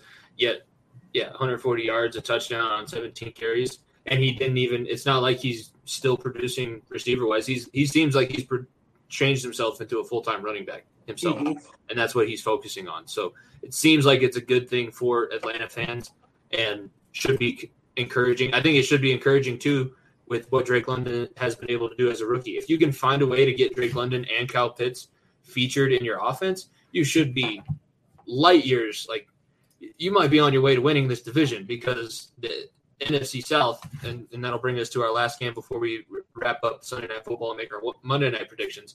The Buccaneers lose 14-12 to Green Bay at home, and their offense without any of their starting receivers. So I guess you've got to throw that caveat in there, even though their receiver basically took himself out of the game last week in Mike Evans fighting Marshawn Lattimore. If Atlanta can figure themselves out, if Marcus Mariota can keep making sure that the ball doesn't get turned over and finding ways to win these games, is Atlanta a serious contender for the NFC South championship? Because I don't necessarily know who else fits that mold at the current moment. I mean, I don't know, Tyler. I mean, you were looking at each other. There's no way I put my money on the Falcons. Not above the Bucs, at least right now. But after I would even put my money above. I would go Bucs, Panthers, Saints, the Falcons. That's Panthers over the Falcons. That's the order I would go in with. The Panthers just broke an 8-game losing streak today that spanned back to last season. Well, with the worst coach in the league. Yeah. I just, that's the way I would go with it. I like the Panthers defense better. I like the Panthers defense. That's what I would go with. It. I would go with that. And you even said it, like, look at the quarterbacks you just mentioned. They're going to play them 4 times this year. They might get, there's a good chance they could beat him 3 out of 4 times in that league right there. Mayfield could win a couple games there. He's proven he can get to the playoffs before. That's just the way I see it. In terms of the Bucs, Patriot or Bucs Packers game, Rodgers, watching that game, like, Rodgers made some throws where I'm like, yeah, he can be a you-know-what, but some of the throws he makes off his back leg are just stupid. That one he made. Maybe I should open up my third eye. Yeah, maybe I should open up my third eye and do some ayahuasca in Peru. Yeah, exactly. That hair gel. The hair gel was so nice. I mean, that one throw he made to Lazard, though, with, like, 4 minutes left, like, off his back foot, was just stupid good. And, like, I'm watching that like, Derek Carr, you son of a bitch. I don't know. Like, I think the Bucs, like you said, they're missing everybody. It's Brady. They're in this little rhythm right here. It's a huge win for the Packers if it's me. I mean, to me, we were kind of after week 1, right? Like, relax. Yep, relax. It's Aaron Rodgers. Tyler was right.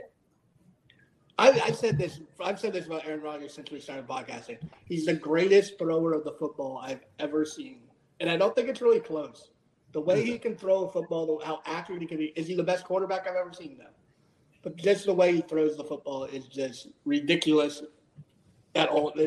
He makes these throws that, like, blow your mind every year. Trivia question. Who was Aaron Rodgers' first opponent in college football? Cowboy. Oh, college. I don't know. Oh, college? Yeah. Close to Jimmy, Utah. That was his first opponent. Not in the Pac-10. Oh, so it was Alex Smith. It was the guy that got drafted number 1. Well, I just remember Herb Street, because for some reason the main guys did this game. It was a random Friday night game. And they're like, man, Rodgers throws the ball crazy hard. Like, they were just, like, fascinated, like Tyler was, by how hard this guy threw the ball. They were like, and I was like, damn, maybe this guy's going to be really good. And yes, he was really good. Well, let's put this into perspective for some of our younger viewers that might not know. Before Patrick Mahomes was the guy that you're like, how the hell did he make that throw? It was Aaron Rodgers. And Aaron Rodgers was a guy that if you left 1 minute, 13 seconds on the clock with less than a 7-point lead, you're losing that game. It's not even a question. You're just straight up losing that game. The Cowboys, the Amazon Prime series that they do in the season, All In, the Cowboys were the first year. And that was the year that Aaron Rodgers was down 23 going into halftime, came all the way back and got the ball back with 1 minute, 13 seconds left to be able to win the game against the Cowboys. Dak's first game started in the playoff game. Yeah, and it wasn't – I mean, the Packers got the ball back, and you're just like, this is over. There's no ifs, ands, or buts about it. The guy can make any throw, and if it comes down to a Hail Mary situation, he's like Steph Curry. You guys know. He's like watching Steph Curry throw up a three. If he throws up a Hail Mary, you're just assuming like, oh, yeah, turn around. That's fine. Go on to the next one. It's as long as they don't worry about it. As long as he doesn't play the Niners or Giants in the playoffs, right, Tyler? What was that? As long as he doesn't play the Niners or the Giants in the playoffs. Yeah. But the throw he made to beat the Cowboys that first year to come back.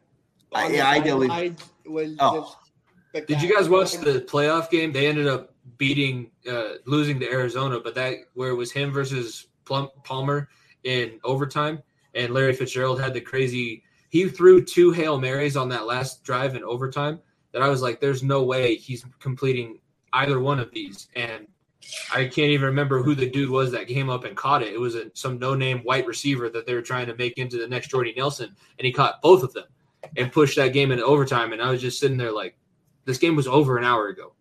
There was absolutely no possible way that the Green Bay Packers could have came back just 60 minutes before. And yet here we are, and they're going into overtime.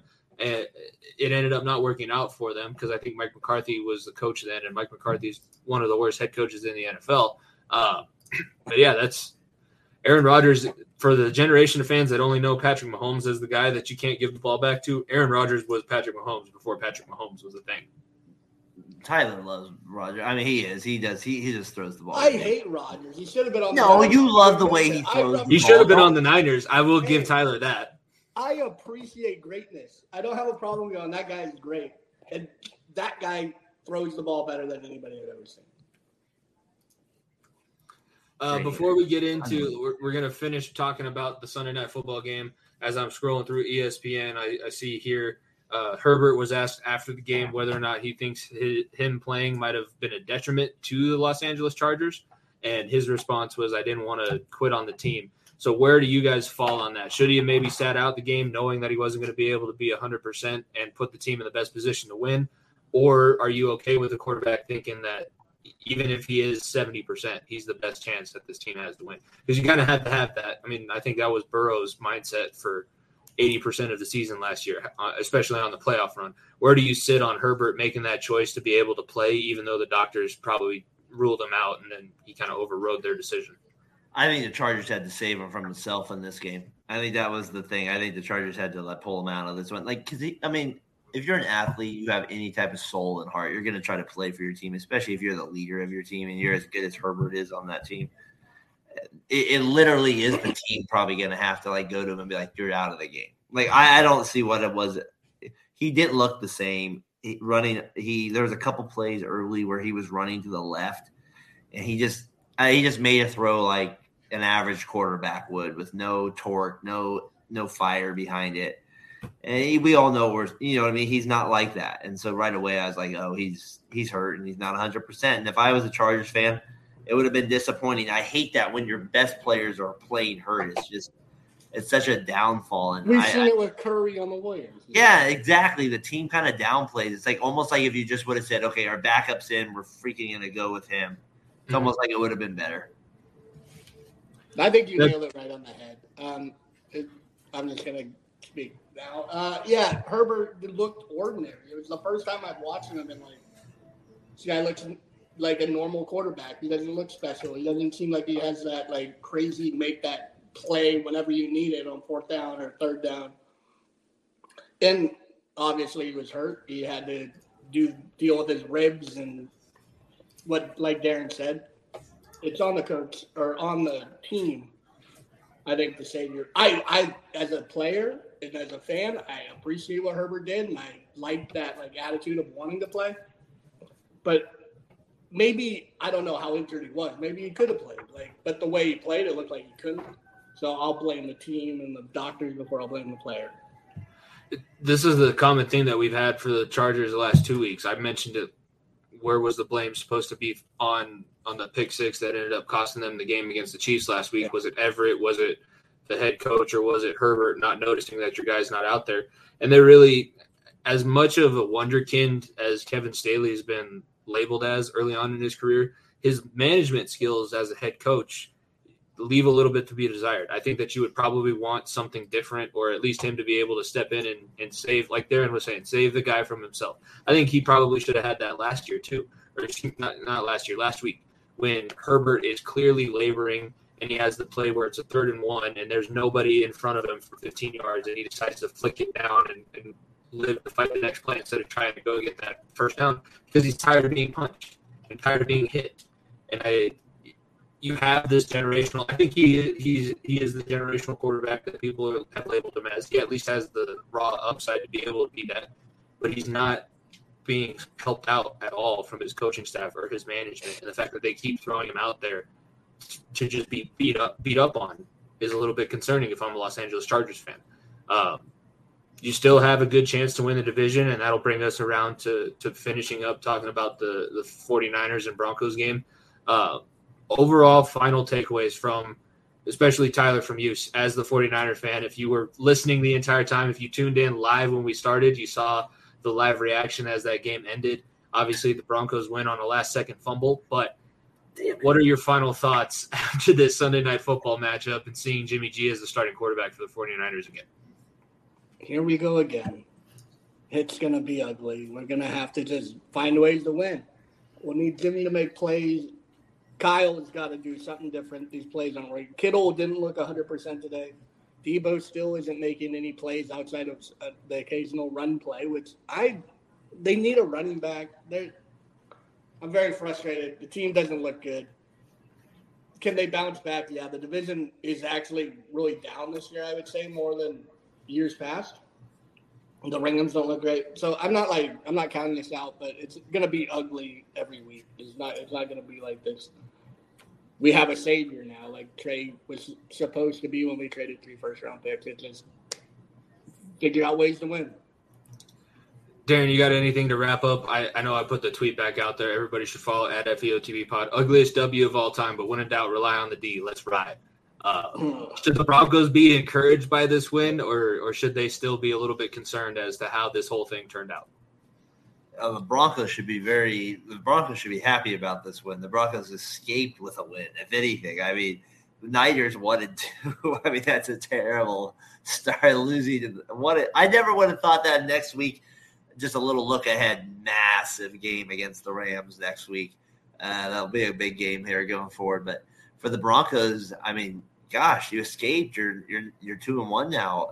You got to be feeling pretty good. Chargers, Raiders look like they're maybe falling off the map a little bit. The Chiefs lost to the Colts. A little life here. You're escaping with the wins. Nathaniel's got to be feeling a little better.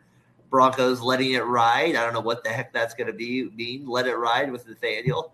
You got to put a little parenthesis there at the end there.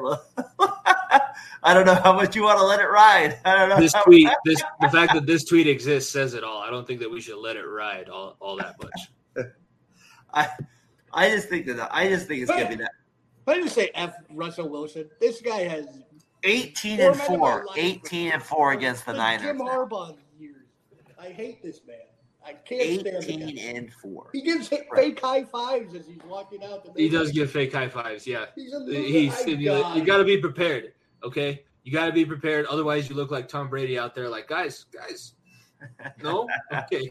Dan Orlovsky is also now not the last quarterback to step out of the back of the end zone since Jimmy Garoppolo pulled the Dan Orlovsky tonight. Yeah. I know. It's tough. It cost him the game 1 point.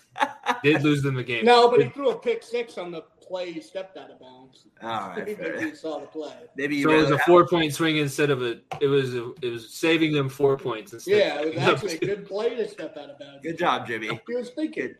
Good job, Jimmy. Just thinking ahead. Like, I'm definitely going to – Subway sandwich. He's fully – the big Italian. I wish I was a better podcast producer because I would have just put in the Happy Gilmore Subway ad while Tyler said that. Hole in one. No, hole in one. Happy Gilmore would be all my drops. All right. I told Nico after week one, get this thing off of me. All right, let's get into our Monday night predictions. We're wrapping up here on week 3 of Talking the Gridiron. Monday Night Football this week, it's another NFC East matchup, and that will be the Dallas Cowboys off of their win against the Cincinnati Bengals going to New York, taking on the undefeated New York Giants. First time they're undefeated since 2016. I know that you guys are probably familiar, but the boat picture, if you've ever seen the picture of Odell Beckham and all of the Giants after they clinched the NFC East the last time and went out on their yacht picture. First time that they've been undefeated or 2-0 since that picture was taken. So crazy. It's wild to think about. But Brian Daboll is now here in New York. Saquon Barkley is not injured. So there's a lot of different factors that are going into this, and Cooper Rush is going to be the starting quarterback for the Dallas Cowboys. So looking at just the spread of this game, New York is favored by 1, and the over-under is set at 39. So if you're just using your inferential tools here, I'm going to pull out my social studies teacher. If we're just inferring based on that information, Vegas thinks that this game is going to be shitty. There's not going to be a lot of points scored, and they're only giving New York the favorite, quote, favorite, because they're the home team in this situation. I really don't have a ton that I'm expecting to see out of this game, other than the fact that the NFC East picture might get a little bit clearer. Because if New York goes 3-0 while Philly is 3-0, you kind of got to wonder how good are these other teams that Philly is playing. But if the Cowboys win and they're able to survive another week without Dak Prescott, Cooper Rush looks basically the same that he did last week, you got to start thinking, can the Cowboys maybe weather the storm until Dak gets back? And then is this a contender for the division? So where are we kind of sitting at just before we get into our actual predictions? What are our thoughts going into this game? I got the Cowboys. I think the Cowboys have a good chance to come in there and get a win here. I think the Giants are coming off 2 wins, 2-0. I don't think anybody expected them to go 2-0 in that to start the season. I don't know. I just feel like, man, 3-0 just feels a lot for a team that just kind of is getting it going again. So I would kind of lean towards the Cowboys a little bit in a matchup like this. And I like Barkley, but the Cowboys' defense is – I feel like that's the legit part of it. So I feel like as long as they don't turn the ball over, I'm kind of leaning towards Dallas a little bit. Tyler, what are you thinking? I like the Giants. I had the Giants a year early. I had the Giants winning the division last year. It didn't. And just Saquon got hurt early, and this is the Saquon I expected to see. I had him when I think he could be the best running back if he puts it together, which he hasn't done yet for a full. But he has that like skill set of juke, catching, and how fast he is, the breakaway speed. And the O line and the D line have been pretty dominant the first 2 games. And like we said, the last 2 podcasts before this one, we mentioned the trenches, and they're very good in the trenches so far. So And Cooper Rush just leaves a lot to be desired. Zeke isn't who he was 5-4. Not at all. And so I just think the Giants have a little more dynamic. They're a little more dynamic than the Cowboys. I would agree with everything that was said. I think the Cowboys' offense is the reason why I would probably lean towards the Giants. I too was kind of on the same board as Tyler. I think I picked the Giants to win the NFC East last year. And obviously, I was way too early on that whole prediction, and Saquon being injured as much as he has been. I was one of the few people defending that pick of Saquon Barkley at number 2 overall, and so far I've had to eat a lot of crow just because all of the things that people were telling me in my face, you can't draft a running back number 2 because they're not healthy. The way the NFL is going, you don't need a bell cow back. You just need serviceable running backs. Well, now he's a serviceable running back with home run potential. He still has that home run. It's not the same level that we saw when he was at Penn State, but he can still take a ball, the screen pass, and run it 60 yards down the field. It's not like Saquon Barkley has lost the ability to do those things. That plus, I think Brian Daboll is a better coach than the Giants have had for the last 2 years. I didn't really trust in Joe Judge. I definitely love Brian Daboll a lot more, and I can't get behind Mike McCarthy and his staff as a head coach. If it was Dan Quinn, I'd feel a little bit differently about this game. The fact that the head coach is Mike McCarthy, and basically the closest thing that we have in the NFL to Gallagher as a head coach instead of an actual, tried and true NFL.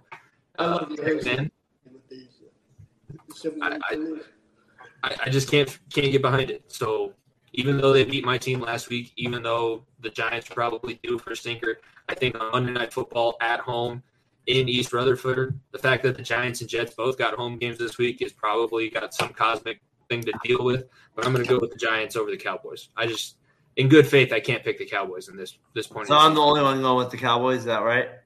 Yes. Yeah. All right. Do you guys remember your picks last week on Monday night? Oh, I got it right for sure. All right. I'd have to double check and see. I don't remember what it was. It was Buffalo and Tennessee and Philly and Minnesota. I picked the Vikings and Buffalo. I went 1-1. I went 1-1 picking the Titans and the Eagles. So Yeah, I think I went 1-1 too. Yeah, we're all pretty much even. That's fine. And now that we only have one game to worry about, we can probably keep track of that a little bit easier. I can remember that one. Like, yeah. I don't know. You've probably heard on my podcast the last 2 years I've been trying to keep it with by hand, and we were picking all of the games every week for our NFL pick 'em. So I was like, after week two, I was like, okay, Nico, you're 32-24, and there's been like 4 ties in the NFL over last season. So it's like 34-22-3. This one. Now I have it all in a Google Doc, and we're only picking 6 games, so I can try and keep up with it. That's somewhat of an accurate standing by the end. I'll probably make a Google Doc for this show. But we're – yeah, what's up, Tyler? Can I just ask one last question before we get off the air and move on? Yeah, go ahead. And before you can do the closing out part, does it seem like this is going to be the lowest scoring season in the NFL in a while? Darren brought it up week one that the defense looked like it owned the offense. I feel like there was only 2 30-point teams this week. I just feel like the offense has been lackluster, and all the rules go to the offense. So I'm just wondering, like, is that what it is now? But then could that go to Jimmy's philosophy of the preseason, where people don't start right away either, and they kind of get off to a late start? That's what I was about to say. I think this is considered week one. This has to be considered week one, because now all of the starters have 2 weeks under their belts. So I don't know. Should change my name then. Maybe the Raiders still have a chance. Raiders are only 0-1 after 1 week. I don't know what the hell you're talking about. We're still in it. Let's go, boys. Let's go. Yeah.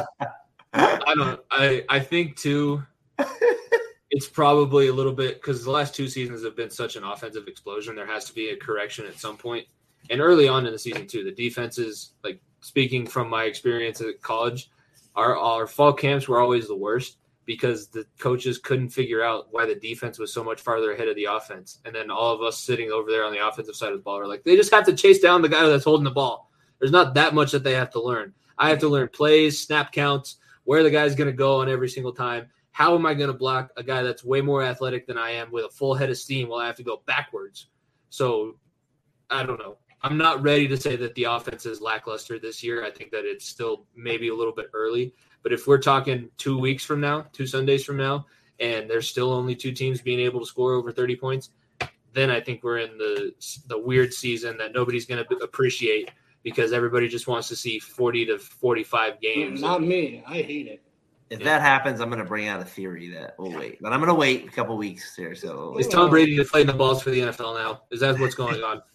And there would be no balls involved. Did anybody else get duped by those stupid Amazon Prime commercials? I thought that they were actually changing the ball, because they had so many of the quarterbacks with like doing the stupid videos. Oh yeah, how are they really going to do that? That seems a little gimmicky, but like the NBA remember a few years ago.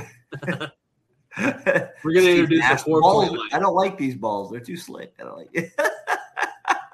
I was like, "Come on, man! What are we doing here?" Speaking of, I mean, talk about the balls and how they affect stuff. I wonder if there was any juicing going on when Pujols was playing in that game on Friday night. Excuse me. Just saying. Oh, I love the pessimism. I'm right there with you, man. And also, how do you leave a slider in that situation that far over the plate? Unless you were trying to have Pujols hit 699 and 700 off of you. I don't know. And then you have the opposing coach celebrating him hitting 700 on runs. But that's for you to discuss 7th-inning stretch. And 7th-inning stretch. Why don't we join them every Monday, every Friday? Logan, and Josh. And Josh, yeah. And Josh should be in a better mood this week because the Colts got a win over the Chiefs. So there's good. I called that one, ladies and gentlemen. That was the bold prediction of the week. You're the only one of all of us that did that. Yes. Well, is there anything else that we have to get out there before we kind of wrap things up here? Nope. Thanks for hosting, my man. Fucking suck. That's it. There we go. If you want to listen to Darren and Tyler, check out the Fat Boy Fadeaway Sports Podcast every Sunday. You can follow them on Twitter @FatBoyFadeaway and subscribe to their YouTube channel. I was on their episode 101, so if you want to hear 3 of us go on a little bit longer, talk a little bit more than just the NFL, be sure to check out that episode. And be sure to follow @FEOTB Pod for the Far End of the Bench. New episodes every Wednesday, Top of the Mountain every Friday for a D2 look at the RMAC conference. I've been to a couple RMAC games in person, so everybody should tune in this Friday, and I'll be sure to break down those experiences. And as always, we are presented by the Variety Sports Network. Be sure to subscribe to this YouTube channel that you are listening, watching on. leave a like, comment, all of that good stuff. Subscribe to the channel. Be sure to follow Variety Sports Network wherever you listen to podcasts. You get all of the shows downloaded to your phone automatically, so you don't even have to worry about what you're missing out on. They automatically pop up there. So for myself, Jimmy Pilato, Fat Boy Fadeaway Sports Guys, Darren, and Tyler, thank you all for listening to this week of Talking the Gridiron here on the Variety Sports Network. We will catch you all next Sunday.